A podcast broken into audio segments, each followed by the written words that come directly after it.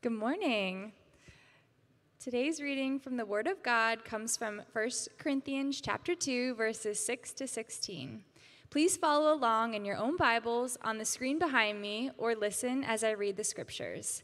Once again, that's 1 Corinthians chapter 2 verses 6 through 16.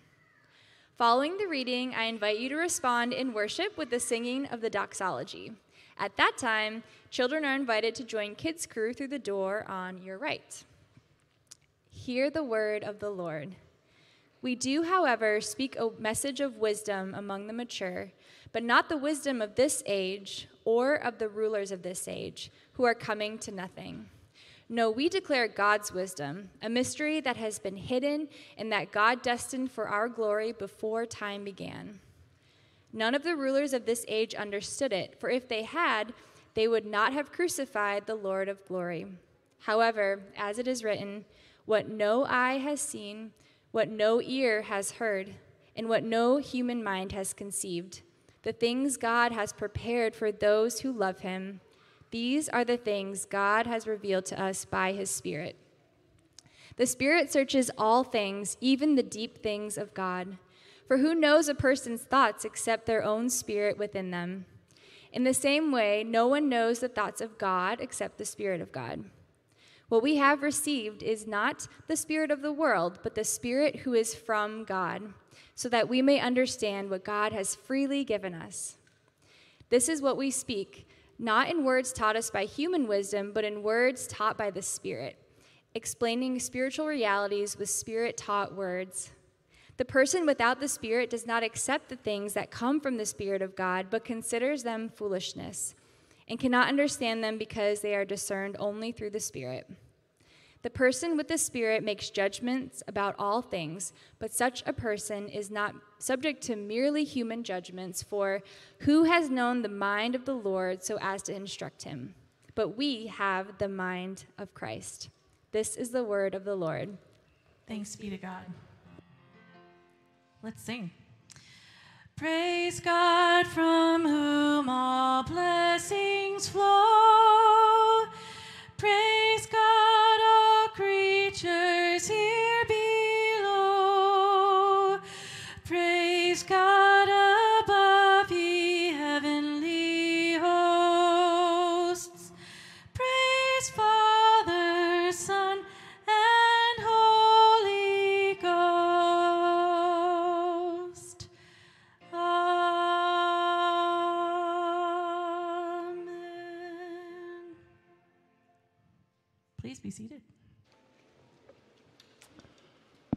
good morning, everyone. My name's Gene. I am one of the pastors here. Um, worship team, uh, thank you so much. Uh, I was weeping.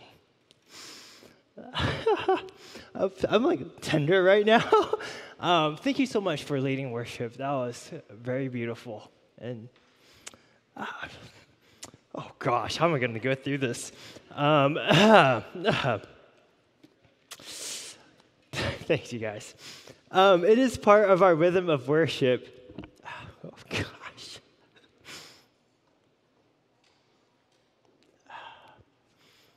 Uh, to sit in silence just for a moment. And this isn't just for me, um, this is for everyone to kind of just see you. Where are you with the Lord right now? And uh, yeah, so take, take this moment of silence. I'm going to get a tissue and I'll open this up in prayer.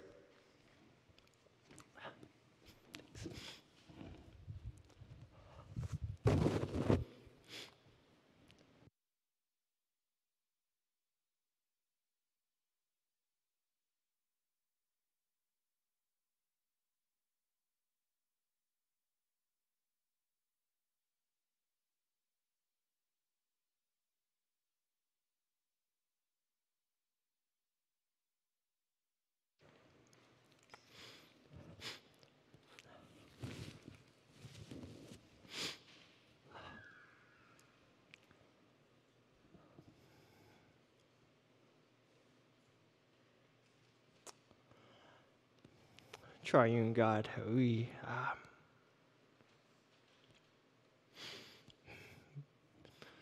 Um, Uh, we praise you for your faithfulness, that you are the same yesterday, today, and tomorrow.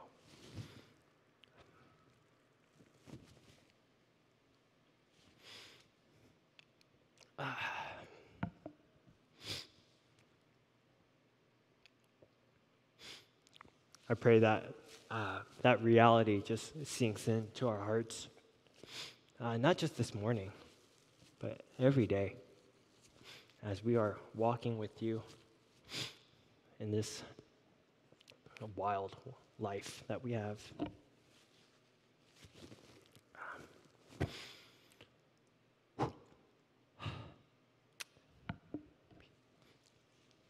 Let our hearts be receptive to uh, today's word.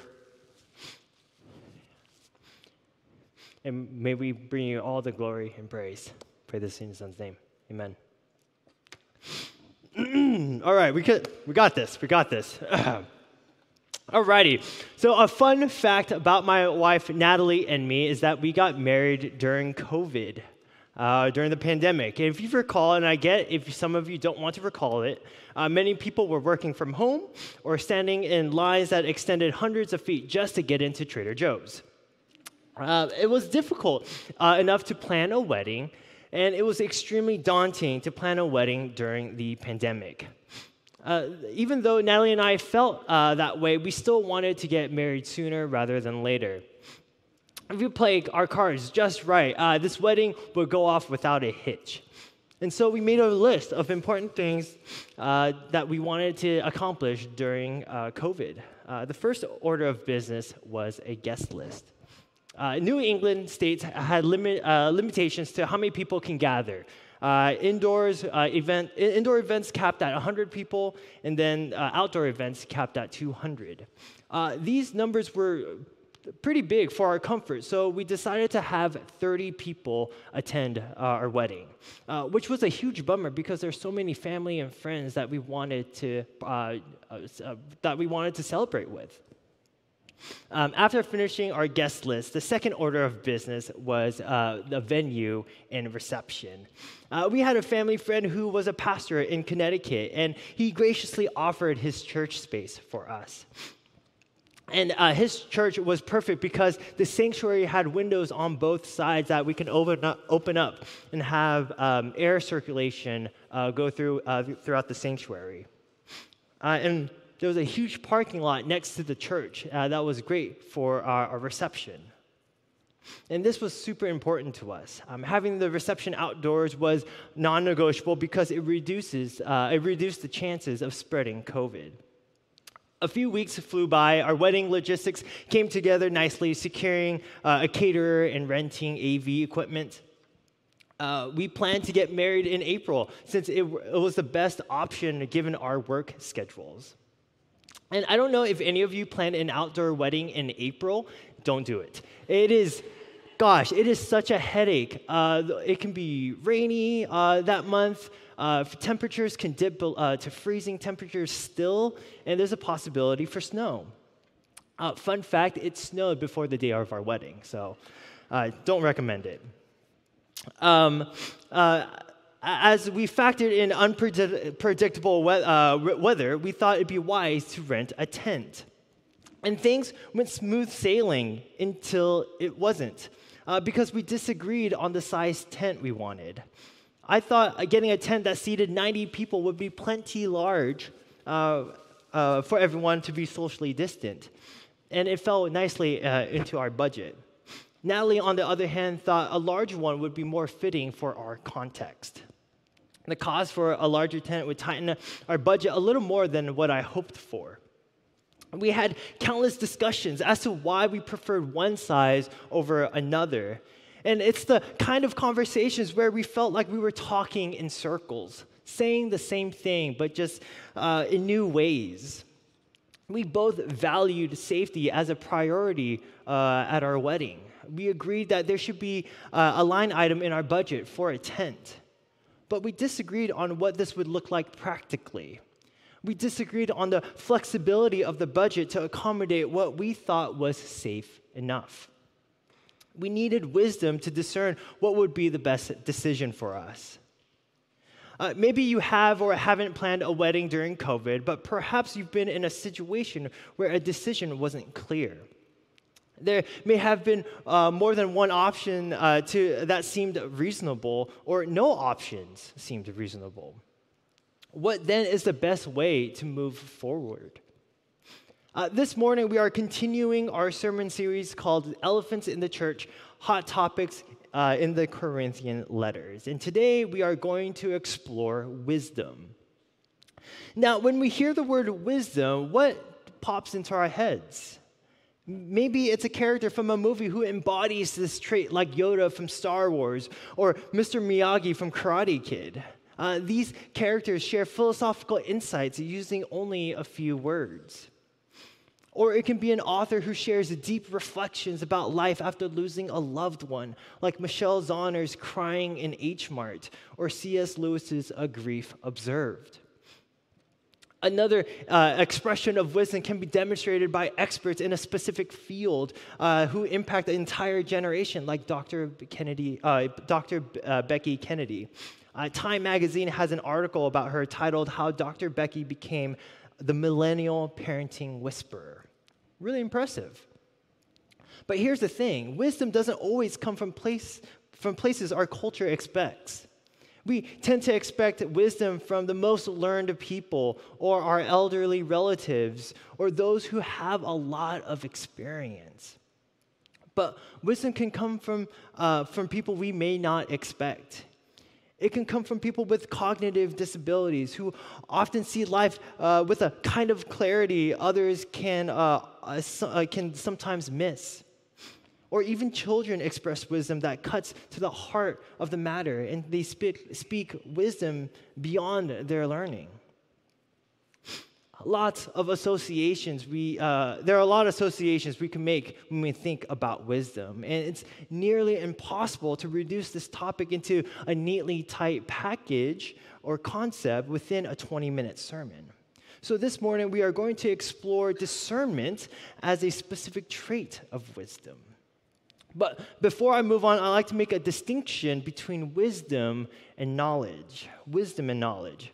Uh, sometimes we think wisdom, we get, I get it mixed up with knowledge, but wisdom and knowledge aren't the same thing. Uh, knowledge is learning facts, information, or truth through studying uh, from text, textbooks or reading reputable online resources. Uh, we learned from math class that the Pythagorean theorem is a squared plus b squared equals c, c squared. Uh, wisdom, on the other hand, isn't about memorizing facts or becoming an expert in a particular subject. Uh, there is this element of sensibility involved. Uh, for example, your child may be uh, technically the age to watch a PG 13 movie, uh, but he might be too sensitive to watch specific films with that rating. Wisdom is applied at that moment. Maybe you're making a decision between uh, staying at your current job uh, where you can work from home or accepting a new position that, are, that offers a higher salary, but it requires you to commute to Boston every day. You'll need to discern what's right for you. Uh, there's a fun, fun, quote by Miles Kington that summarizes the difference between knowledge and wisdom. Uh, he says, Knowledge is knowing that tomato is a fruit, wisdom is not putting it in a fruit salad. I thought that was really clever too. um, what decisions require you to exercise wisdom in your life? How can you discern an option that, that makes the most sense to you in your context? Uh, wisdom can ensure that we've processed uh, uh, all the pot- uh, potential scenarios or solutions to a problem. It might mitigate choices we, might, uh, we may regret later on. It can guide us to make financial decisions so that we can be generous with our treasures. Uh, wisdom can allow us to discern what investing in our children's future may look like. Uh, parents and guardians have so many options to choose from, whether it's the type of school or the uh, kind of extracurricular activity that their child wants to participate in. We want the generations after us to have bright futures, but don't always know what that looks like. I mean, so many of us have uh, tons of time uh, on our hands. Uh, there are countless ways uh, to spend our time either for ourselves or for with other people. How do we? Uh, how do? How can wisdom be used to help us spend our time well? Uh, this desire for wisdom isn't unique to our culture. The first century Greco Roman world also desired wisdom, but for different reasons.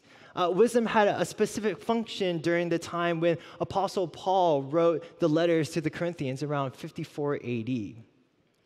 If people thought you were wise back then, they would consider you, uh, you to be a person of honor, a person of honor. And like what we talked about last week, this is such a big deal. Honor was hotly sought after during Paul's day. It determined whether or not you mattered in that society. I mean, having money and power was one thing, but those paled in comparison if it meant that one more person deemed you as honorable. And this is key. Honor was governed by the public's perception of you. I couldn't say, Look at me, people of Corinth. I am a man of great honor. No, I'll be a, I'll be a fool for making such a claim. Uh, instead, traits like your citizenship status, your family, uh, wh- what family you belong to, your political alignment, your occupation contributed to your honor status. And one occupation that can get you honor was being a great public speaker. Uh, famous public speakers would visit Corinth and share their philosophical reflections and insights and these ideas were challenged by other public speakers. Uh, when this, uh, these speakers debated, they could show off their wisdom by defending their perspective about philosoph- philosophical mysteries of their time. If you had wisdom on top, uh, on top of eloquent speech, sound logic, and unparalleled rhetoric, you'd be easily in the 1% of the honorable, of the most honorable of their day. The winner of the debate would gain what everyone envied honor. So it makes sense why the people in the Greco Roman world chased after wisdom. It was a, a tool in their utility belt to potentially gain honor in the public eye. And similar to the people of their day, uh, Christians living in Corinth yearned for wisdom. And that, my friends, is an understatement. Let me throw in some uh, stats about uh, the word wisdom used in the New Testament. Um, it p- appears 28 times in Paul's letters. So, all the letters that he's written to all the different churches, it appears 28 times. 15 of them, so that's more than half, occur in the first two chapters of 1 Corinthians. And so, for whatever reason, the church of Corinth was more obsessed with wisdom than Ken was with Barbie.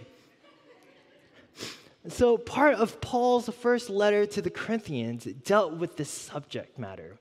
Uh, just before the passage that Molly read for us this morning, Paul plainly told the Corinthians that he didn't use fancy rhetoric or persuasive arguments to convince them of the gospel.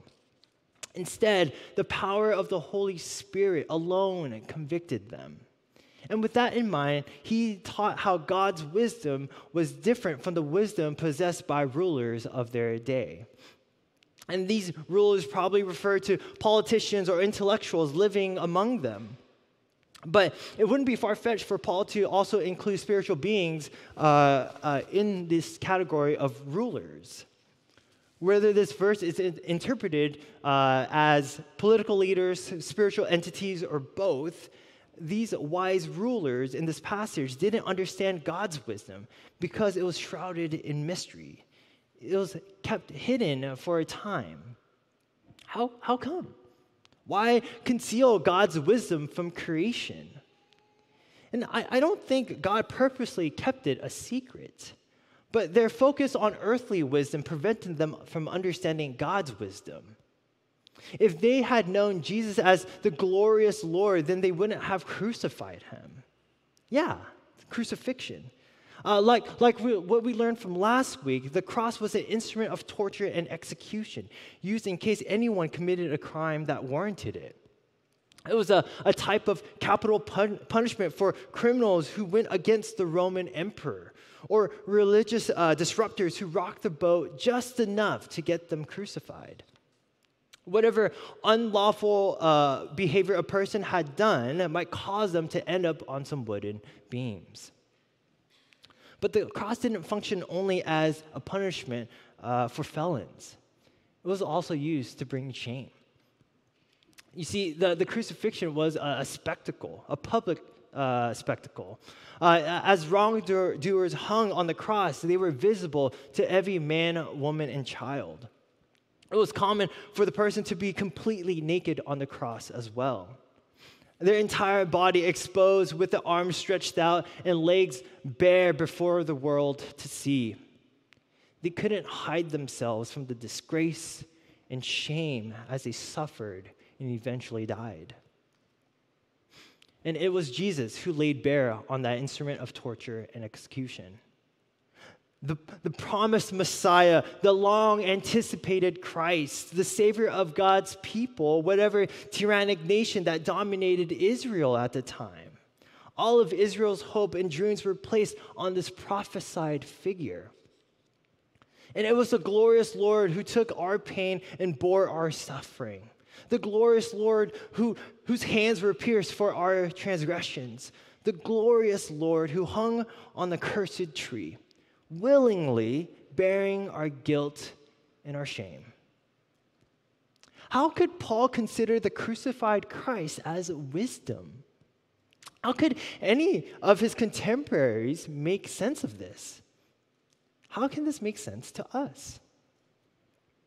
Um, my parents were nominal Catholics uh, at best, and you can guess that they didn't really raise my brother and me with Catholic values. Uh, but every now and then, we would attend Mass uh, when I was in elementary school. Uh, uh, the Korean Catholic Church we visited had a service for English speakers and a service for Korean speakers. We attended the Korean one.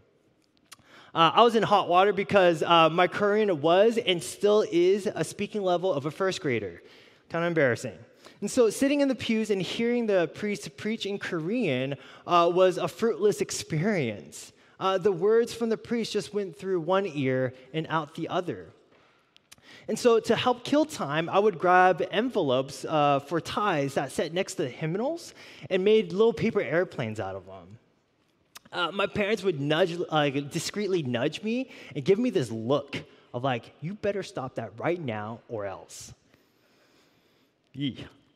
So, uh, as I shoved the envelope into my pocket, I just sat there counting the minutes for the monotony to end. But there was one thing that did catch my, catch my attention at this church. Uh, this church had beautiful, beautiful artwork in the cathedral. And granted, most of the pieces were images of dudes with really embarrassing haircuts. And looking back, I now know that they are re- revered saints, but still with questionable hairstyles. Uh, one piece of artwork that intrigued me was called Stations of the Cross. Uh, this piece of artwork depicted the day of Jesus' crucifixion and key moments that he endured until he died. And as a kid, I, I uh, looking at these images and not knowing much about Christianity, I was puzzled yet curious. Why did this guy go through so much? How come he, he didn't flee to a different country just to escape this punishment? What did he have to gain through all of that? And as a kid, these thoughts quickly evaporated as I saw from the, from the corner of my eye my brother holding some church donuts, and I beeline for those donuts.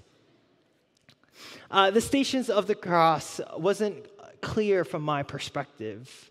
I didn't grasp Jesus and the cross at that time. Well, neither did Paul, uh, neither did the rulers of Paul's day. Uh, in fact, the gospel was a stumbling block to the Jews and foolishness to the Gentiles. God chose uh, foolish things uh, in creation to confuse the wise, and the weak to shame the strong. As God flipped expectations on its head, they couldn't rely on their intellect or wisdom to comprehend God's truths.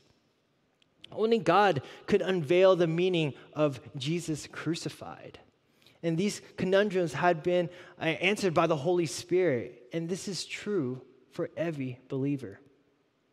When Christ rose from the dead and appeared to his disciples, Jesus revealed how he came to fulfill the law uh, that was written about him in the law of Moses, the prophets, and the Psalms. And then the Gospel of Luke recorded this Jesus opened their minds so they could understand the scriptures. Jesus opened their minds so they could understand the scriptures. The, the disciples didn't gather to, uh, together to conjure up some scheme to convince the masses to be Jesus followers, nor did they understand God's mysteries by themselves. Instead, they encountered, they had an encounter with God who revealed the scriptures to them. And this was also true for Paul. Uh, before Paul proclaimed, uh, proclaimed the good news, he persecuted Jesus' followers. I mean, he relentlessly ch- uh, chased and killed Christians until he had an encounter with Jesus on the road to Damascus. Uh, Jesus himself told him to stop because persecuting Christians meant that Paul's persecuting him.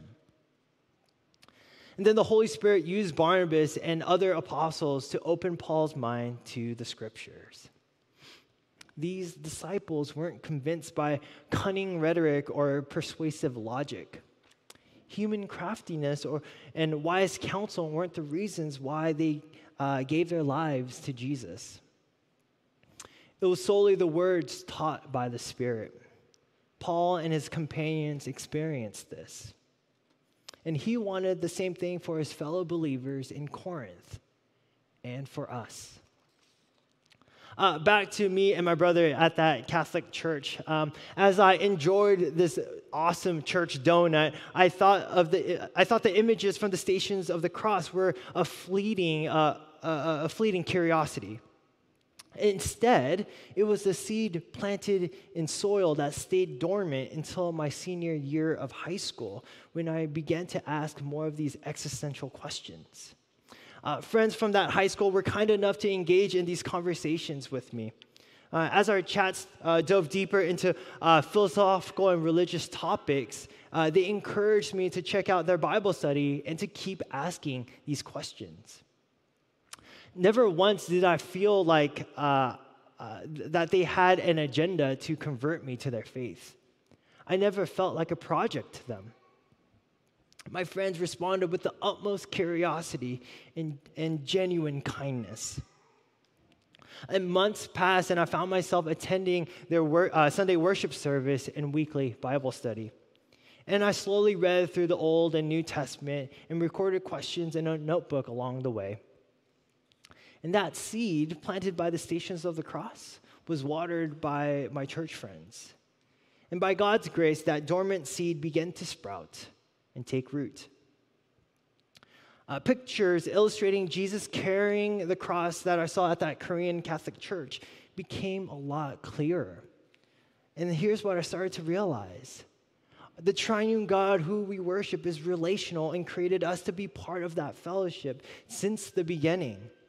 And when Adam and Eve broke God's trust, he banished them from the Garden of Eden, but God never abandoned them. God refused to allow humanity to be permanently separated from God and so sought out a way to restore that broken relationship. Covenants were made between God and Israel. Generation after generation, Israel attempted to stay faithful uh, to God's uh, faithful to God by living according to these covenants.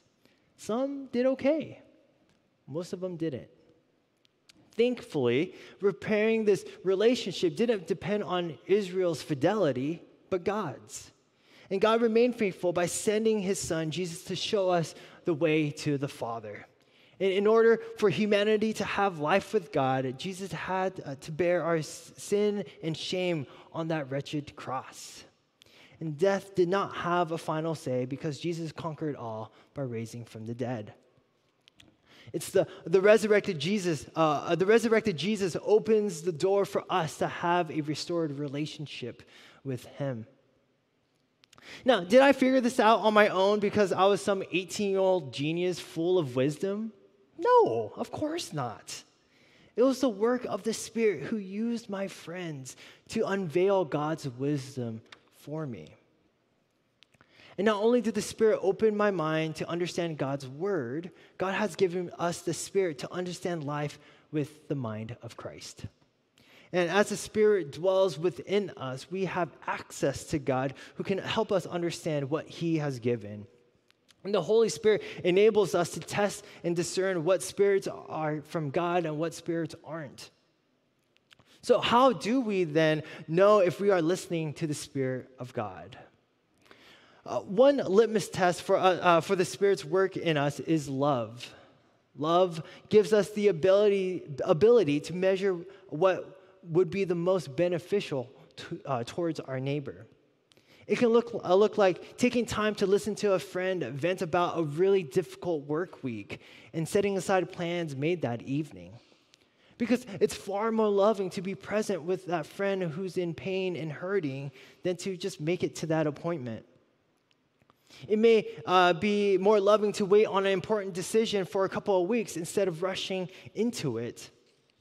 There's wisdom when taking time to uh, uh, assess and evaluate situations before committing to uh, something really significant.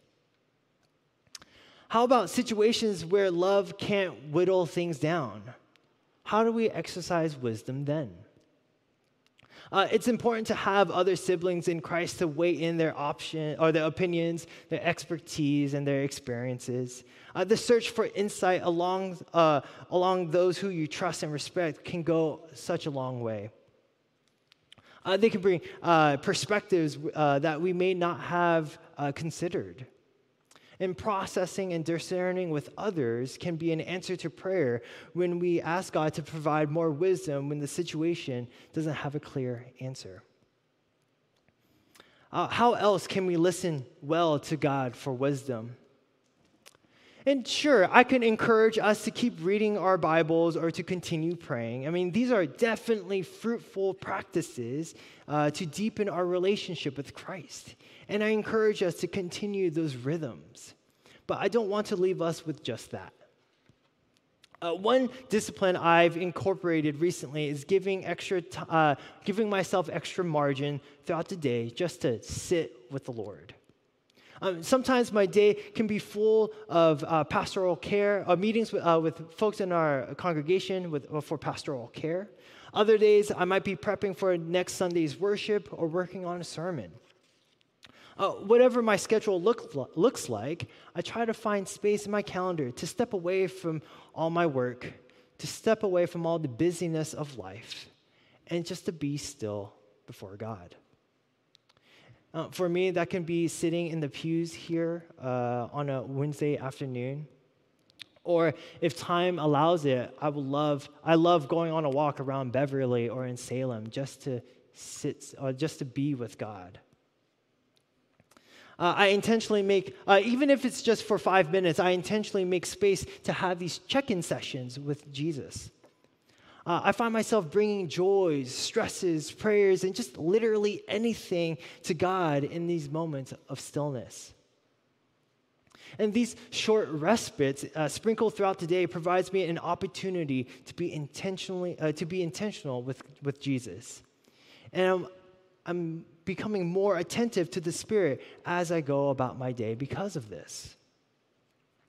Uh, this practice has given me greater mindful, uh, mindfulness to lean on God day in and day out. And being more attuned to the Lord has benefited me to find Christ in, in situations where I need God's wisdom. I encourage you to try this out if this sounds feasible, uh, uh a feasible practice uh, in your daily routine. Uh, church, be encouraged that the Holy Spirit is with us. Whenever we encounter a difficult situation uh, that requires wisdom to discern how to move forward, seek the Lord's counsel. God may provide clarity in our prayers through the siblings, other siblings in Christ, through the scriptures, or through these uh, short respites throughout the day. But remember that we have the mind of Christ because the Spirit is with us. Let's pray.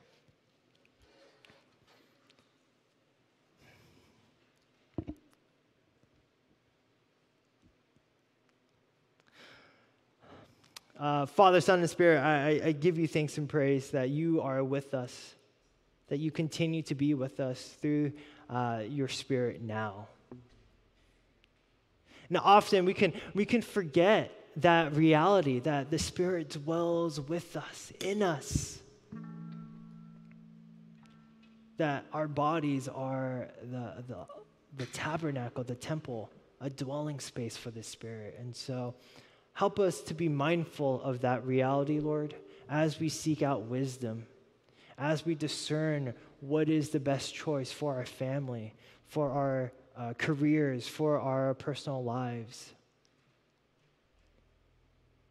And may our lives reflect more and more uh, like your goodness, Jesus, where we love our neighbors and our, as ourselves, where we proclaim the good news to the poor, be with those who are hurting.